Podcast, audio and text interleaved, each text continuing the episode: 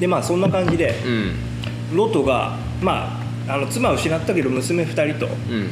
あの、まあ、3人生き残ったわけで洞窟にちょっともう行くわっつって洞窟に住み始めるんですよ、うん。で娘たち2人は「ああ親父の血残せねえわあかんわ」ってなったんですよ。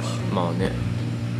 でここで姉妹が相談して、じゃあちょっと親父にブドウ酒飲ませて寝寝させてうん。小種もらおうかしらっていうふうにやったんですよ。あまたなんかブドウ酒で寝るパターンだなみたいな。うん。で姉がこのまず最初にあの親父にまたがって小種もらう、うん。で妹も次の日小種もらうっていう、はまあ一応ロトの血はそれで、まあ、続いてますよみたいあはいはいはい。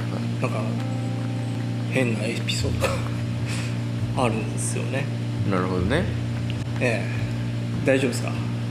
いや大丈夫でえっ、となんかやっぱ随分都合のいい物語だなって思ってる。ああ でもやっぱなんかこう、うんまあ民族の吸収とか争いとか、うん。あとはその硫黄の火っていうのもある種もしかしたら火山噴火とかをなんか神話に仕立て上げたのかなみたいな。うんまあ大体物語ってなんかこう知識みたいなのを伝達するために作られてることが多いと思うから、だから、まあ、事実じゃないなって思ってる。うん、でもやっぱその表現がエピソードがなんかなかなかやっぱ面白いなうん。思う。そうですね。まあまあそんな感じで、うん。まあ、ちょっとロトは一旦終わりなんですけど、うん。またちょっとアブラハムに、うん。薬剤アブラハム君に戻ります。はいはいあのーまたサラとエジプトで滞在と同じことをやっちゃいます。またやっちゃうの？ゲラルっていうところで。ゲラルっていうところでまた「やば怖いわ殺されるの怖いわ」っつって「妹って言って」っつって。ででまた同じことやるんですよ、うん。でまたその問い詰められるんですよ、うん。でこの時は確かあのいやあの血縁あの親父一緒だから妹だから俺嘘ついてねえしつって。あなんかちょっとちょっと悪知恵ついてんじゃん。ついてるんですよ。でまたまあもういいよ。出てってよってなって、うん。っていうパターンがちょっと入りますね、はいはい。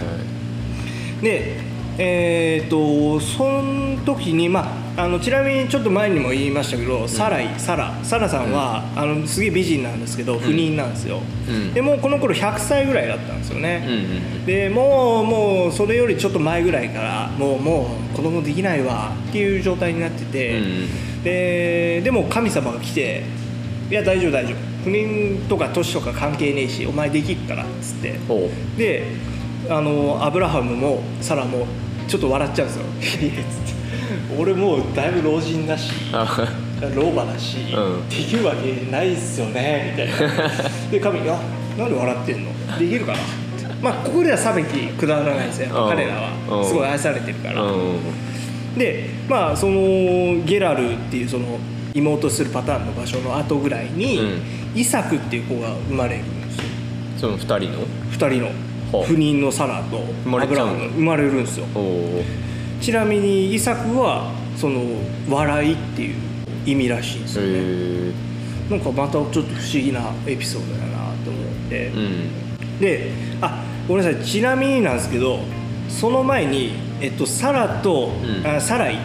あのいいか。サラとアブラハムは子供ができなかったから、うん。奴隷のハガルをアブラハムに与えてうん。子供作ったじゃないですか、うん。イシュマエルっていう、うん。その時にサラやっぱ嫉妬したんですようんなんかもうハガルはちょっと私のこと軽んじるんだよね。みたいな。なんかあれだねす性質と側室の関係みたいな。ね、そうなんですよ。そうなるんですよ、はい。このパターンなんですよ、はいこれもまたパターンなんですけど、はいはいはい。でもう結構いじめるじゃないけどちょっともう何よみたいな感じになるんですよ、うん。でそのサラのサラと、えーアブラハムの子イサクが誕生した後は、うん。今度またそのハガルとイシュマエルに難癖つけて、うん。ちょっとさアブちゃん聞いてくんないみたいな。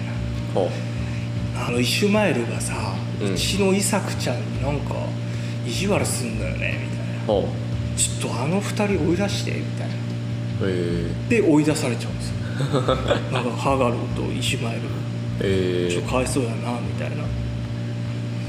でまあまあまあでも一応そのハガルとイシュマエルも一応神様に祝福というか、まあ一応目かけられてて、うん。まあなんか大丈夫よみたいな。うん。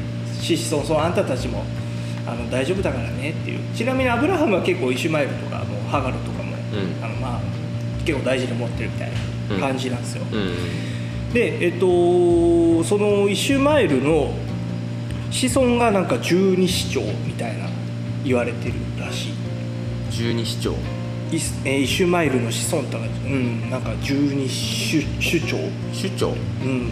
主な主なう長ん。なんかちょっと聞いたことあるなって思って。うん。うんまあ分かんないんだけど。でまあまあそれでちょっとイシュマエル一旦終わりなんですけど、うん。でまあイサクできましたよね。もうめっちゃ可愛い子。ようやくできたさあのサラトのうん。子でここでまた神やってきます。おおいいねいいね。神やってきます。で、うん。神様がこう、うん。アブラハムにうん。まあ俺信じてるかどうかさちょっと試すわみたいな。はいは俺のこと信じてるよねつって。いはい。アブラハムもちろんっすよ。もちろんっすよ。まあねなるよね。おお本当あなた様のおかげでっつって、うん。じゃあイサクを生贄に捧げて。えーみたいな。うん。マジかーってなって、うん。でももうしょうがねえからこう捧げるかってなって、うん。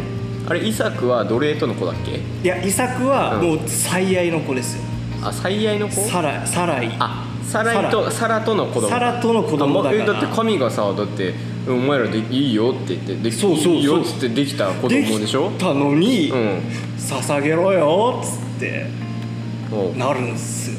なんで？いやだから試しちゃうんですよ。神やっぱちょっとあのなんかツンデレっぽいところがあるっていうか。ツンデレにも程があるでしょだって。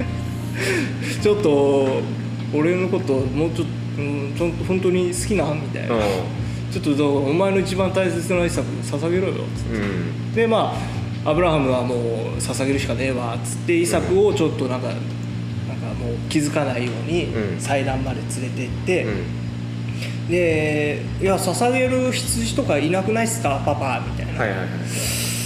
気づいちゃった。みたいな「気にさ言いづらいんだけどお前なんだよね」みたいな。う「え ーみたいな「うん分かった。しょうがないわ」っつって、うん。イサクもうそういういい子だから、縛って「じゃあ捧げます」ってなった時にうん。神様が来て「はいストップ!」みたいなね、はいはいはい。はい、ドッキリでした。ドッキリ大成功みたいな。うぜうん、よく分かった、よく分かった。アブラハム君の忠誠度よく分かったみたいな。もう、もう、マジ君押す。ヤもう松代まで押すっていうふうに、こう、ここに親密な関係がここね。はいはいはもうお互いもう相思相愛はいみたいなね、なるんですいよ。なるほどね。っていうのがあって。うん。でまあまあそのイサクがねアブラハムのもう後継者的な感じですよ、うん。祝福祝福学後継者そうだね。うん、でそのイサクの双子ができます。でえっとイサクのお気に入りが兄貴のエサウ。カリウドうん。カリウドなんですよ。うん。でなんでお気に入りかっていうと エサク狩りが得意でめっちゃ美味しいもんめっちゃ持ってくるから。っ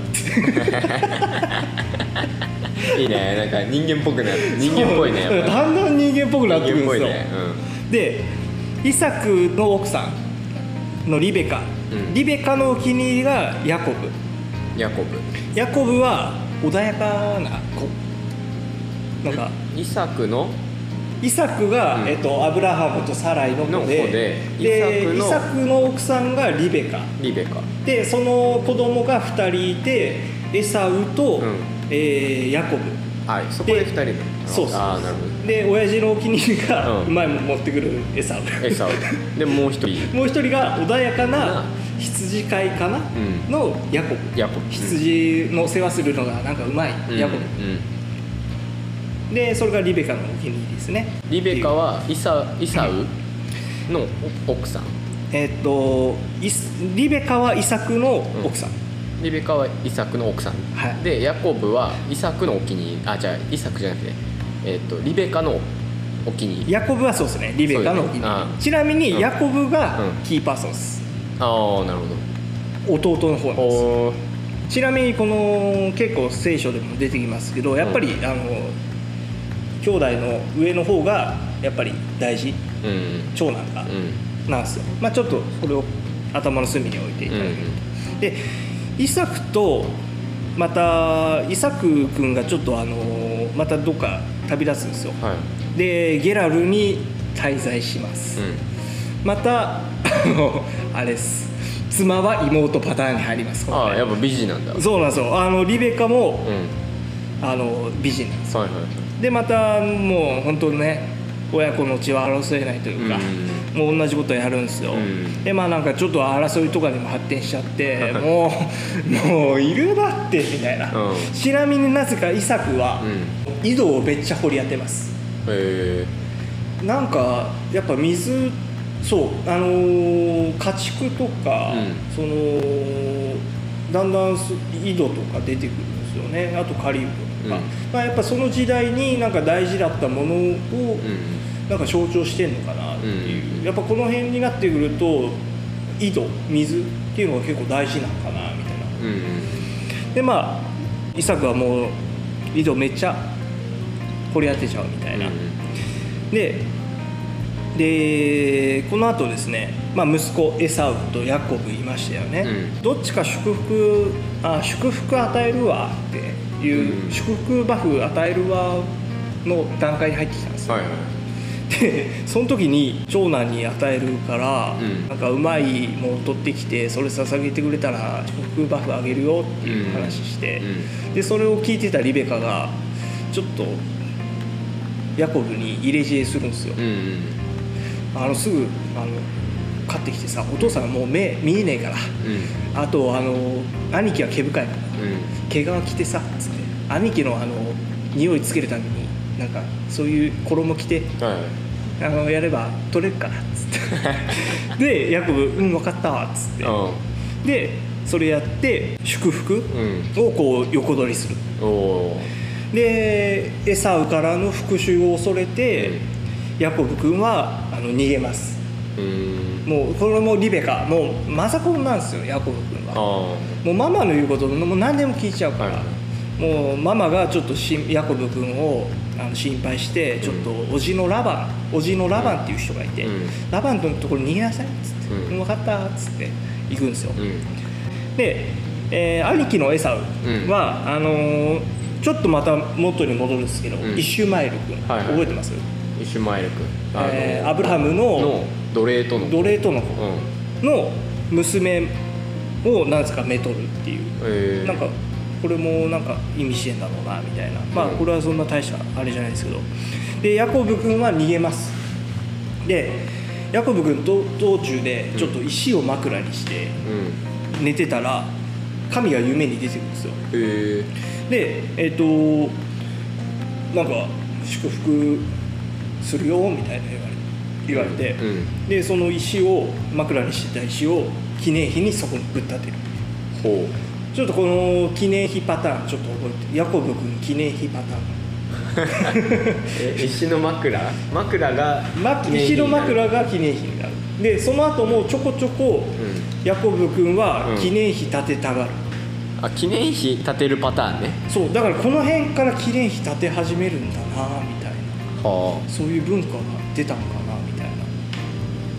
でヤコブ君はまあ無事ラバンのもと、うん。おじさんのもとに行って、あうんえーまあ娘2人いるんですよ。ラバンっていうおじさんに、うん。でレアとラケルっていう子がいて、レアっていう姉の方は記述が少なくて、うん。優しい目をしている女。うん。だけなんですよ、うん。でラケルは美女うん。みたいな、でヤコブはやっぱ美女のラケルに惚れちゃうんですよね、うん。でラバンにそのちょっとラケルちゃんちょうだいみたいな、うん。大好きみたいな、うん。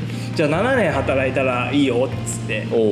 で7年めっちゃ働くんですよ。うんでじゃあもう7年経ったから結婚させるわっつってラバンが。うん。でじゃあちょっと夜連れてくっつって、うん。で朝でまあ入ってった。